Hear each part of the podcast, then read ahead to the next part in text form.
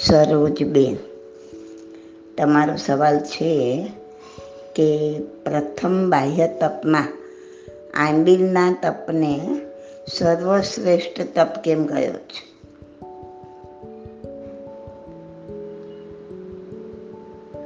સરોજબેન, આંબીલના તપને સર્વશ્રેષ્ઠ તપ કયું છે? કેમ કે આગમમાં કહ્યું છે કે સ્વાદનો ત્યાગ એ જ ખરેખર તપ છે આંબીલમાં સ્વાદના ત્યાગ સાથે તપ પણ થાય છે અને ક્ષમતામાં રહી કર્મોની નિર્જરા પણ થાય છે. જ્યારે ઉપવાસ વગેરે તપમાં આગળ વધતા ક્ષમતા રહેવી મુશ્કેલ છે. કેમ કે એમાં પેટમાં કાંઈ જતું નથી એટલે થોડા એક બે ચાર દિવસ ક્ષમતા પછી ક્ષમતા ઓછી થઈ જાય. કોઈ વિરલાને જ ક્ષમતા રહી શકે. અને ક્ષમતા વગર તો સાધના નથી. સાધના જ નથી, સાધના એ જ છે ક્ષમતા. જ્યારે આંબિલ એવું તપ છે કે જેમાં સ્વાદનો ત્યાગ છે, છતાં થોડો ખોરાક પેટમાં જતો હોવાથી ક્ષમતા રહી શકે છે. ને ખરા અર્થમાં સાધના થઈ શકે છે. વળી વિગય વગરનું ભોજન જેમાં કોઈ પણ જાતની વિગય નથી. એટલે વિકારો ઉત્પન્ન થતા નથી. વિકલ્પો ઓછા થઈ જાય છે. પાછું મરચા મસાલા વગરનું ભોજન.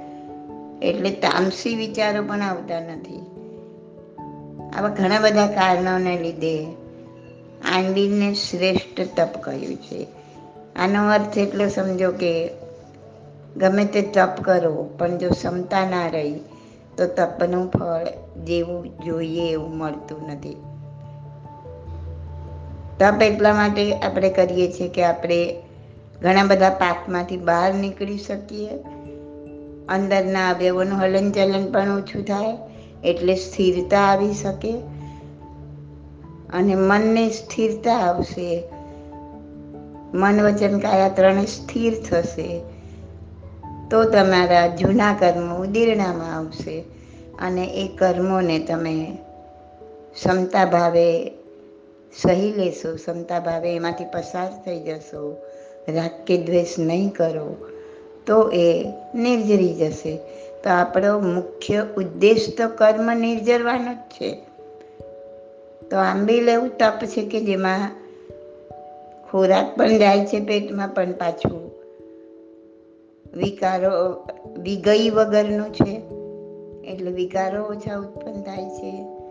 થોડું ઘણું પેટને ભાડું મળ્યા કરે છે એટલે ક્ષમતા રહી શકે છે અને શાંતિથી કર્મોની નિર્જરા પણ થઈ શકે છે.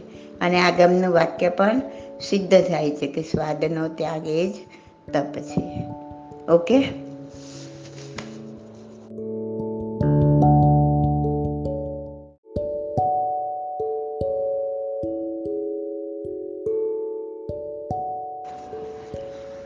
તમારો સવાલ છે કે શું નામ તમારું? કૈલાસબેન.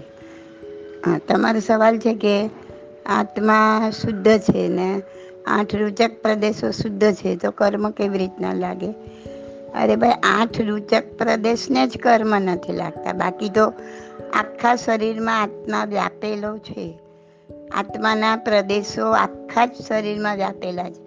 તમે શરીરમાં ક્યાંય પણ એક સોય ખોંચો કે ચૂંટલી ખણો તો તમને દર્દ થાય છે, મહેસૂસ થાય છે, એનો અર્થ જ છે કે ત્યાં આત્મા પ્રદેશો છે. તો આખા શરીરમાં જે આત્મા પ્રદેશો વ્યાપેલા છે, એમાંના ખાલી આઠ રૂચક પ્રદેશ નાભીની આસપાસના, એટલા સંપૂર્ણ શુદ્ધ છે. એ જ શુદ્ધાત્મા. બાકી બધા કર્મોથી ખરડાયેલા છે. તમે જે કાંઈ કર્મ કરો, શુભ કરો, અશુભ કરો, એ આત્માના બાકીના દરેક પ્રદેશને લાગી જાય છે. ઓન ધ સ્પોટ કેમ કે આત્માના પ્રદેશોનું કંપન થાય છે. તમે કાંઈ પણ કરવા જાઓ, અત્યારે હું બોલું છું, તો મારા આત્માના પ્રદેશોનું કંપન થયું. હું સારું બોલું છું કંઈક, તો શુભ કર્મો આવીને લાગી ગયા આત્માના પ્રદેશોને. અને કંઈક ખોટું બોલું છું, ખરાબ બોલું છું, ગાળો બોલું છું, તો અશુભ કર્મ આવીને ચોંટી ગયા. ઓન ધ સ્પોટ કર્મો આવીને આત્મવર્ગણાને ચોંટી જાય છે. આત્માના પ્રદેશોની આસપાસ આવી જાય છે કર્મો, લાગી જાય છે. પણ ગમે તે તમે કરો, શુભ કરો, અશુભ કરો, કાંઈ પણ કરો, આત્માના જે આઠ રૂચક પ્રદેશ છે, એને કર્મ લાગતા નથી. એ હંમેશા સંપૂર્ણ શુદ્ધ રહે છે. ખ્યાલ આવ્યો? એ જ શુદ્ધાત્મા અને એ જ પરમાત્મા જે આપણી અંદર છે, એમ આપણે કહીએ છીએ તે. ઓકે?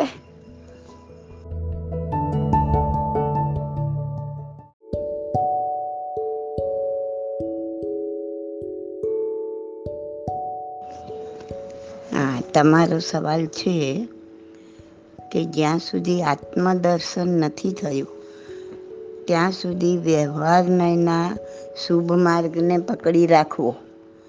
તો પછી એમ કહી શકાય કે કેવળ જ્ઞાનની પ્રાપ્તિ પછી પણ વ્યવહાર નહીને સાચવવો પડે. જુઓ જ્યારે આત્મદર્શન થઈ જાય ને, એટલે કે સમ્યક દર્શનની પ્રાપ્તિ થયા પછી પંચાણું ટકા અનુબંધ પુણ્યનો જ પડે છે. પછીનો એમનો વ્યવહાર માર્ગ પુણ્યાનુબંધી પુણ્ય બને છે, જે એના આત્માની ઉન્નતિ કરે છે. કર્મ નિર્જરાનું એ કારણ બને છે. જ્યારે જ્યાં સુધી સમ્યક દર્શનની પ્રાપ્તિ નથી થઈ, ત્યાં સુધી પંચાણું ટકા અનુબંધ પાપનો પડે છે. જે પાપાનું બંદી પુણ્ય બંધાવે છે. જે આત્માને દુર્ગતિમાં ઢસડી જાય છે. માટે મુમુક્ષુનું લક્ષ્ય કર્મ નિર્જરા પર જ હોવું જોઈએ. ભટકતા ચિત્તે સામાયિક કરીને સંતોષ નથી માની લેવાનો.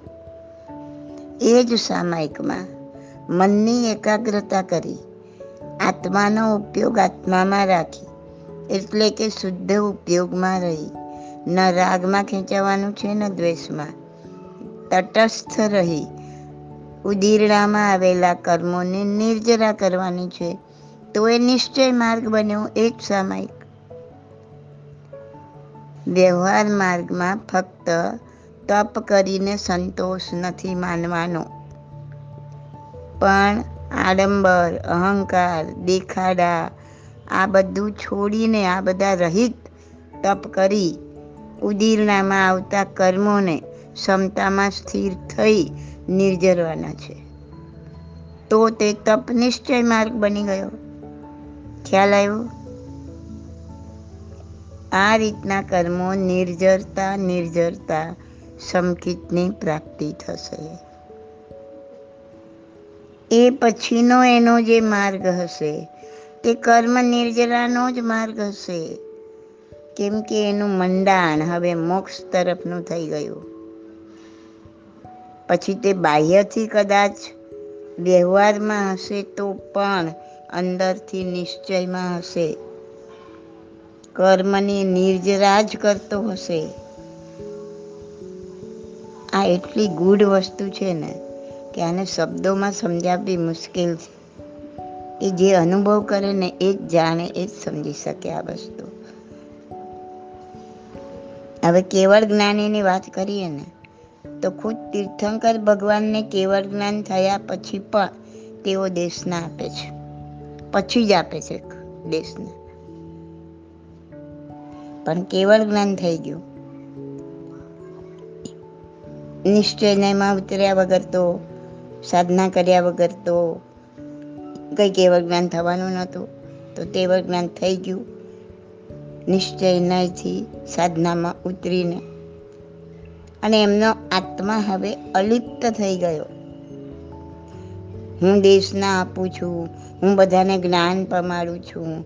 મારી દેશનાના કોઈ વખાણ કરે. મારાથી લોકો પામે છે. એવા કોઈ ભાવમાં આત્માની રમણતા નથી. કોઈ પણ કેવળ જ્ઞાનીની એવા કોઈ ભાવમાં આત્માની રમણતા નથી.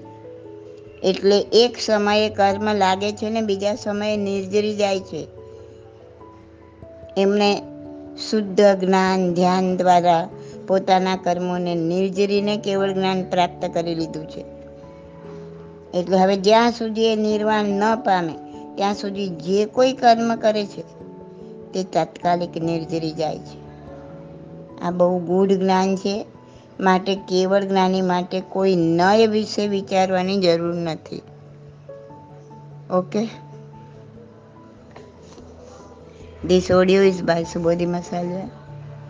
My contact number is 88500 88567.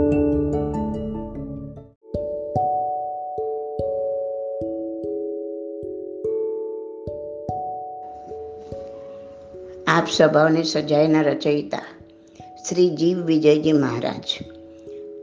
એવો લગભગ અઢારમી સદીના અંતમાં થયા. આપણે જે સૂત્રથી બધા તીર્થોને વંદના કરીએ છીએ ને, સકલ તીર્થ. એ સકલ તીર્થ વંદના સૂત્ર શ્રી જી વિજયજી મહારાજની રચના છે. આ આપ સ્વભાવની સજ્જાએ તમે ઘણી વખત વાંચી બી હશે, બોલ્યા પણ હશો. પણ આજે એને વર્ડ ટુ વર્ડ તમે સમજો એનો ભાવાર્થ સમજો તો તમને ખ્યાલ આવશે કે આટલી નાની સજ્જાઈમાં શ્રી જીવ વિજયજી મહારાજે સમગ્ર શ્રુતનો સાર મળી જાય એટલું તત્વજ્ઞાન આ નાનકડી સજ્જાઈમાં પીરસ્યું છે. શ્રી જીવ વિજયજી મહારાજ કહે છે કે, હે અવધુ અવધુ એટલે હે આધ્યાત્મ યોગી હે વૈરાગી, હે સંત, હે આત્મા, અવધુનો એક અર્થ આત્મા પણ થાય છે. તો તું તારા સ્વ ભાવમાં જ રહેજે. સ્વ એટલે પોતાના. સ્વભાવમાં રહેજે, પોતાના જ અંદર રહેજે. તું જરા પણ પર ભાવમાં જતો નહીં. આપ સ્વભાવમાં રે, અવધુ સદા મગન મેં રહેના. હંમેશા તું તારા સ્વ ભાવમાં રહેજે, જરા પણ પર ભાવમાં જતો નહીં. તારા આત્મા સિવાય બધું જ તારા માટે પર છે. તારું શરીર પણ તારા માટે પર. Your body is your first neighbour આ લખી નાખવાનું મગજમાં. હે વૈરાગી, હે સાધક જો તારે તારા આત્માનું કલ્યાણ કરવું હોય, તો તારો ઉપયોગ, તારો ભાવ ફક્ત તારા આત્મામાં જ રાખજે અને એમાં જ મગ્ન થઈને રહેજે. ઉપયોગ આત્માને બહાર જવો એટલે શું સમજાવ્યું છે પહેલાં ધારો કે અહીં બાજુમાંથી એક સુંદર ગાડી પસાર થઈ, તો મનમાં થાય કે જોયું, આવી ગાડી જોઈએ. લેટેસ્ટ મોડેલ હતું. આવું થાય એટલે શું થયું? તમારો ઉપયોગ તમારા આત્મામાંથી નીકળી પરમાં, એટલે કે ગાડીમાં ગયો. અને ઉપયોગ જેટલો સમય પરમાં ગયો, એટલો સમય પ્રમાદ સેવ્યો કહેવાય. બરાબર સાંભળજો. ઉપયોગ બહાર ગયો એને પ્રમાદ સેવ્યો કહેવાય. મહાવીર સ્વામીએ ગૌતમ સ્વામીને કહ્યું કે, સમયમ માપમાયમ ગોયમ. એક સમયનો પણ પ્રમાદ ના કરીશ. એક સમય માટે પણ તારા આત્માનો ઉપયોગ બહાર ના જવા દઈશ. તમે શું સમજ્યા? કે ભગવાને ગૌતમને એમ કીધું, એક સમય માટે પણ આળસ ના કરીશ, ઊંઘી ના જઈશ. ગૌતમને એવું કહેવાની જરૂર હતી ખરી? ગૌતમ આળસ કરવાવાળા હતા? ના. એક સમય માટે પણ તારા આત્માનો ઉપયોગ આત્માની બહાર ન જવા દઈશ, નહીં તો મોક્ષ એટલું દૂર ઠેલાશે. શ્રીમદજીએ શું કહ્યું? અમે ભગવાનના, મહાવીર ભગવાનના છેલ્લા સાધુ હતા.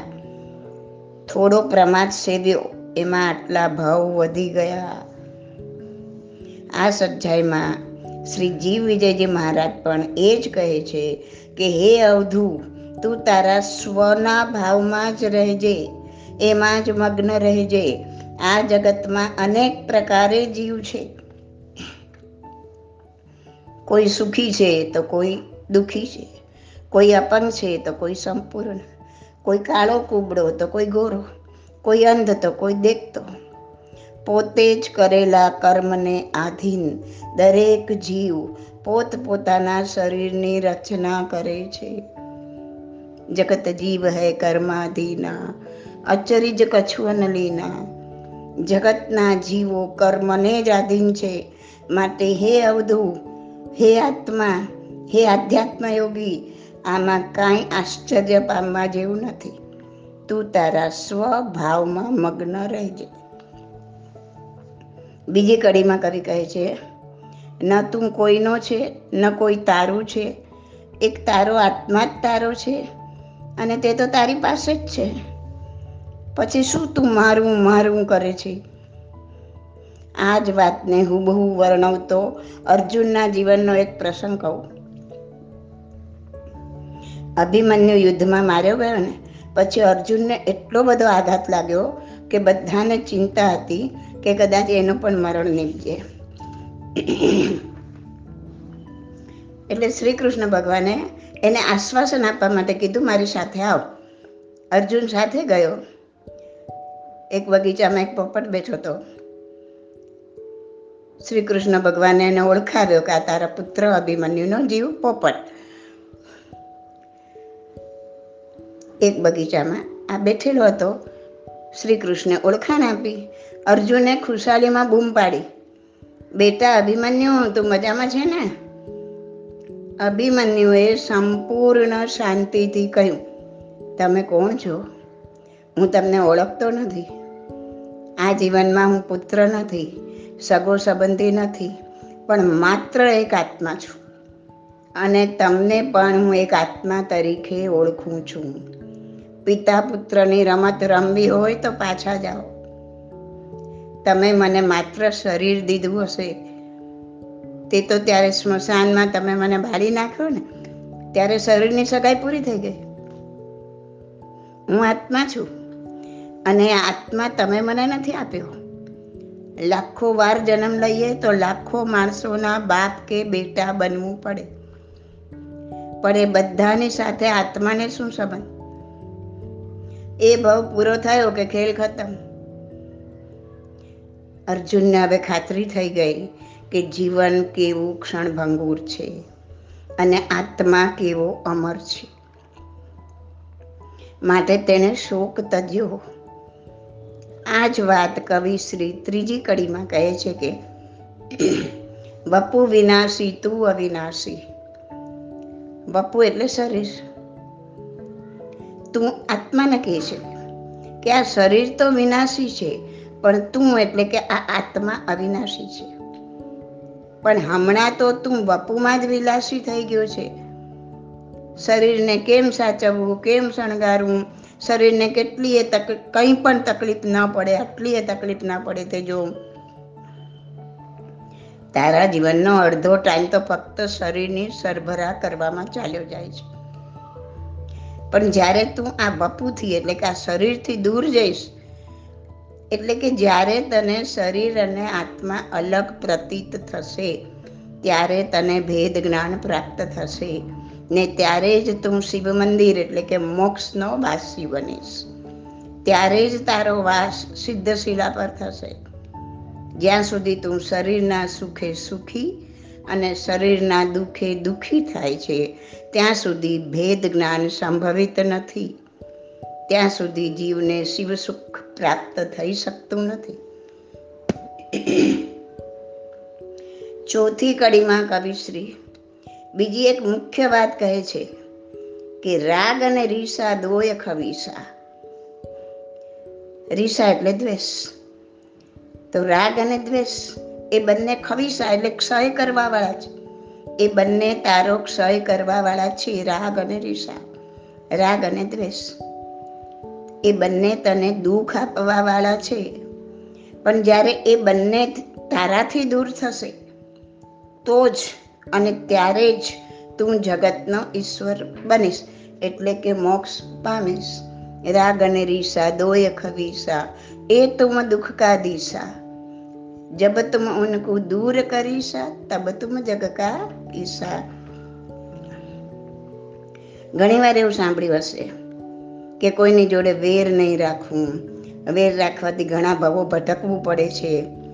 પણ આ કડીમાં કવિશ્રીએ સ્પષ્ટ કર્યું કે રાગ પણ એટલો જ ભટકાવનાર છે.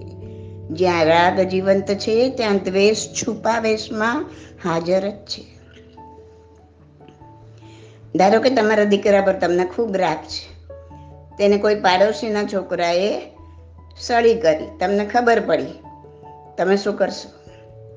પાડોશીના છોકરાને ગુસ્સો કરશો, કાં તો એક લાફો મારી દેશો? તો તમે પાડોશીના દીકરા પર દ્વેષ કર્યો કે નહીં? કેમ?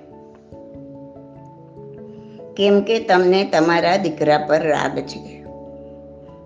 આમ આપણે દ્વંદમાં જીવીએ છીએ. આપણને જ્યાં દયા છે, ત્યાં ક્રૂરતા પણ છે જ. આ દ્વંદ કહેવાય. રાગ છે, ત્યાં દ્વેષ છે જ. આ દ્વંદ્વ કહેવાય. બિલાડીના મોઢામાંથી ઉંદરને છોડાવવા, બિલાડી પર છૂટો ઘા કરશું. ઉંદરને છોડાવવો એ દયા. બિલાડી પર છૂટો ઘા કરવો તો ક્રૂરતા બંને હાજર જ છે. પણ વિતરાગ દ્વંદાતીત છે. તેને ન દયા, ન ક્રૂરતા, ફક્ત અને ફક્ત કરુણા ભાવ. ન રાગ, ન દ્વેષ, ફક્ત સંભાવ. દ્વેષ કરતા રાગ મોટો છે ભગવાનને કેમ વિતરાગ કહ્યા? વિત દ્વેષ નથી કીધું. રાગ અને દ્વેષ બંને ગયા ને ભગવાનમાંથી? ત્યારેય ભગવાન બન્યા ને?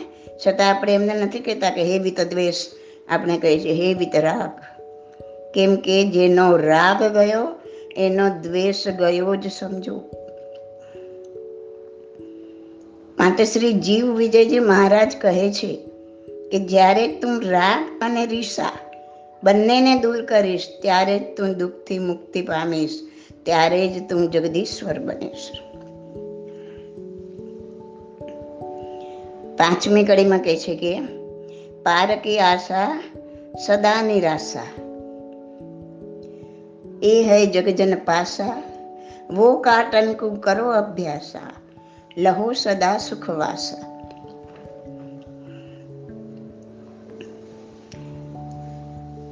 તો કે છે કે પારકી આસ રાખનારને સદાય નિરાશ જ થવું પડે છે તે વાત તો જગ જાહેર છે માટે તું જો એમ માનતો હોય કે કોઈ વ્યક્તિ કે શક્તિ કે કોઈ ગુરુ તારા માતા પર હાથ મૂકી દેશે ને તારો બેડો પાર થઈ જશે, તો તે તું ભૂલી જા.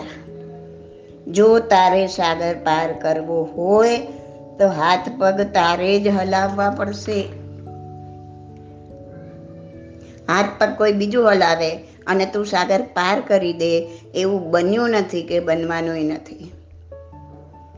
માટે પાર કિયાસ છોડીને તું જાતે અભ્યાસ કર, સ્વાધ્યાય કર, ધ્યાન કર કૌશક કર, સાધના કર, તો જ તને હંમેશ માટેના સુખનો આવાસ એટલે કે મોક્ષ મળી શકશે.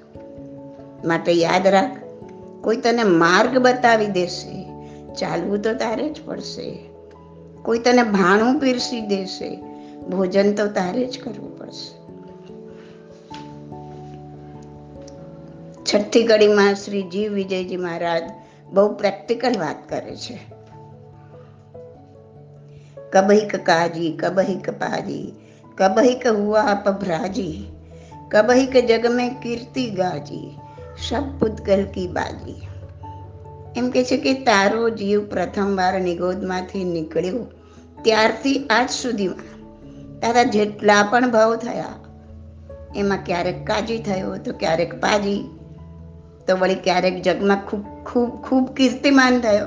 કીર્તિ ગાજી તો ક્યારેક અપમાનિત થયો. અરે આ બધી તો પૂતગલની બાજી છે. હે જીવ, એમાં તું જરાય લપેટાઈશ નહીં. જીવ ચાર ગતિની ચોપાટમાં ક્યારેક દેવલોકમાં ઇન્દ્ર બનીને આવે છે. તો ક્યારેક સાતમી નરકે ફેંકાઈ જાય છે. કોઈક રાજા મૃત્યુ પામે પોતાની જ પાણીની ટાંકીમાં રંગબેરંગી કીડો બની જાય છે. તો કોઈક રાજા બોરમાં કીડો બની જાય છે. અરે આગલા જન્મનો ભિખારી, જેને બટકું રોટલોય મળતો નહોતો, તે ભોજનની લાલચે દીક્ષા લઈ એક દિવસનું સંયમ પાળી બીજા જન્મમાં બન્યો સમ્રાટ અશોકનો પૌત્ર મહારાજા સાંપ્રતિ. તો વળી જુઓ, મહારાણા પ્રતાપ. એકવાર સાવ ભિખારી બની ગયો હતો કોઈ ભિખારીને ભીખમાં આવેલ રોટલો એણે એની પાસે માંગ્યો હતો અને એ પણ બાજ પક્ષી આંચકી ગયું. અરે આવા કબહિક કાજી ને કબહિક બાજીના હજારો દાખલા. શાસ્ત્રોમાં એ મળશે ને આપણી આજુબાજુ પણ આપણે જોઈએ જ છીએ ને. આ તો બધી પૂતગલની બાજી છે. પણ આશ્ચર્યની વાત છે કે આ ચાર ગતિની ચોપાટ ખેલતા હજી જીવ થાક્યો નથી. છેલ્લી કડીમાં તો કવિરાજે આખા તત્વજ્ઞાનનો સાર કહી દીધો. શુદ્ધ ઉપયોગ અને ક્ષમતાધારી, જ્ઞાન ધ્યાન મનોહારી, કર્મ કલંક કુદૂર નિવારી જીવ વરે શિવનારી. કહી છે કે હે જીવ, જો તારે જીવમાંથી શિવ બનવું હોય, તો શુદ્ધ ઉપયોગ રાખીને ક્ષમતાને ધારણ કર. શુદ્ધ ઉપયોગ કોને કહેવાય? તે આગળ સમજાવ્યું જેમાં આત્માનો ઉપયોગ આત્મામાં રહે. બાહ્ય કોઈ પણ ચીજમાં આત્માનો ઉપયોગ જાય નહીં. ને એવું ત્યારે જ બની શકે જ્યારે તમે સંપૂર્ણપણે વર્તમાનમાં રહો. જો ભૂતકાળમાં ગયા, ફલાણું આવું હતું, તેવું હતું, આ ખોટું થઈ ગયું. આવું વિચારવા લાગ્યા કે આત્માનો ઉપયોગ ગયો બહાર જો ભવિષ્યમાં ગયા, હવે હું એને જોઈ લઈશ, ખબર પાડી દઈશ, બહુ મજા આવી જશે. આત્માનો ઉપયોગ ગયો બહાર પણ જો મનને વર્તમાનમાં સ્થિર કરીએ જો વર્તમાનમાં સ્થિર કરવાનો સરળ ઉપાય છે, પોતાના શ્વાસ પર મનને ટેકવવું.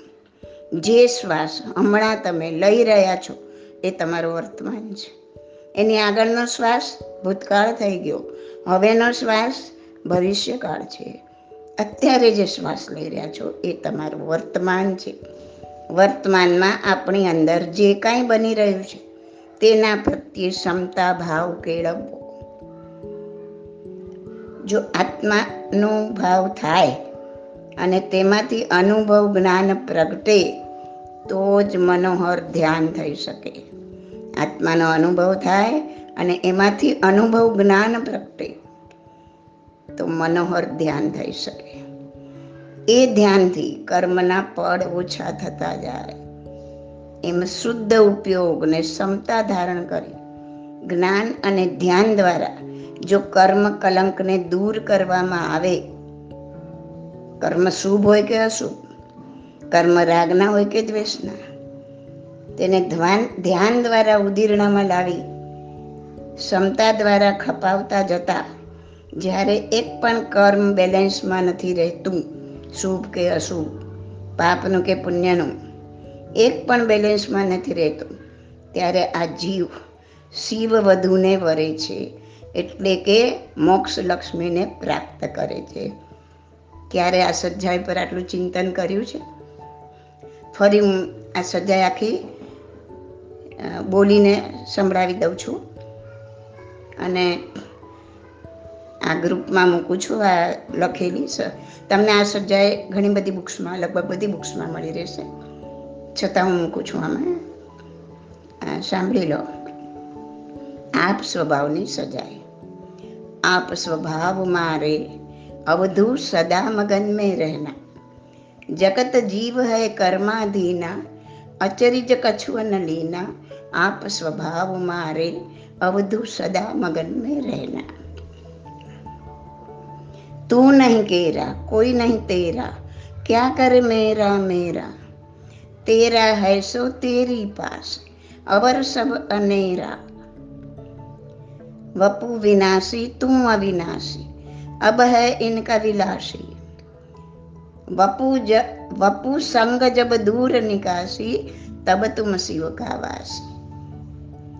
राग ने रीसा दोय खवीसा, ए तुम दुख का दिशा जब तुम उनको दूर करीसा, तब तुम जग का ईसा। पार की आशा, सदा निराशा। એ હૈ જગજન પાસા वो काटन को करो अभ्यासा लहो सदा सुखवासा कबहिक काजी कबहिक पाजी कबहिक हुआ पभराजी कबहिक जग में कीर्ति गाजी सब पुतगल की बाजी શુદ્ધ ઉપયોગ અને સમતાધારી જ્ઞાન ધ્યાન મનહારી કર્મ કલંક કુદૂર નિવારી જીવ વરે શિવ નારી આપ સ્વભાવ મારે અવધુ સદા મગન મેં રહેના બરાબર તો this audio is by Subodhi Masalia. My contact number is 88500 88567. તમે જે પણ ગ્રુપમાં ના હોય, એમને આ પ્રવચન ગ્રુપમાં એડ થવું હોય, આમાં સવાલ બધા મેમ્બર્સના આવે, એના હું જવાબ આપું છું. ક્યારેક ક્યારેક આવું સભા સજ્જાઈ વગેરે ડિટેલમાં સમજાવું છું. તો આમાં મેમ્બર થવું હોય તો તમે મને વોટ્સએપ કરો, હું તમને લિંક મોકલીશ. પંદર વોટ્સએપ ગ્રુપ ચાલે છે. અને એક ટેલિગ્રામ ગ્રુપ ચાલે છે. તો હું તમને બંનેની લિંક મોકલીશ. તમારે જેમાં એડ થવું એમાં થજો. અને વધુમાં વધુ લોકો આ ધર્મને સમજે, ધર્મને જાણે એટલા માટે ફોરવર્ડ કરજો. તમારા કોઈ ગ્રુપમાં બીજે પણ ફોરવર્ડ કરજો. અને બંને ગ્રુપની લિંક વોટ્સએપ ગ્રુપની અને ટેલિગ્રામ ગ્રુપની લિંક પણ ફોરવર્ડ કરજો. ઓકે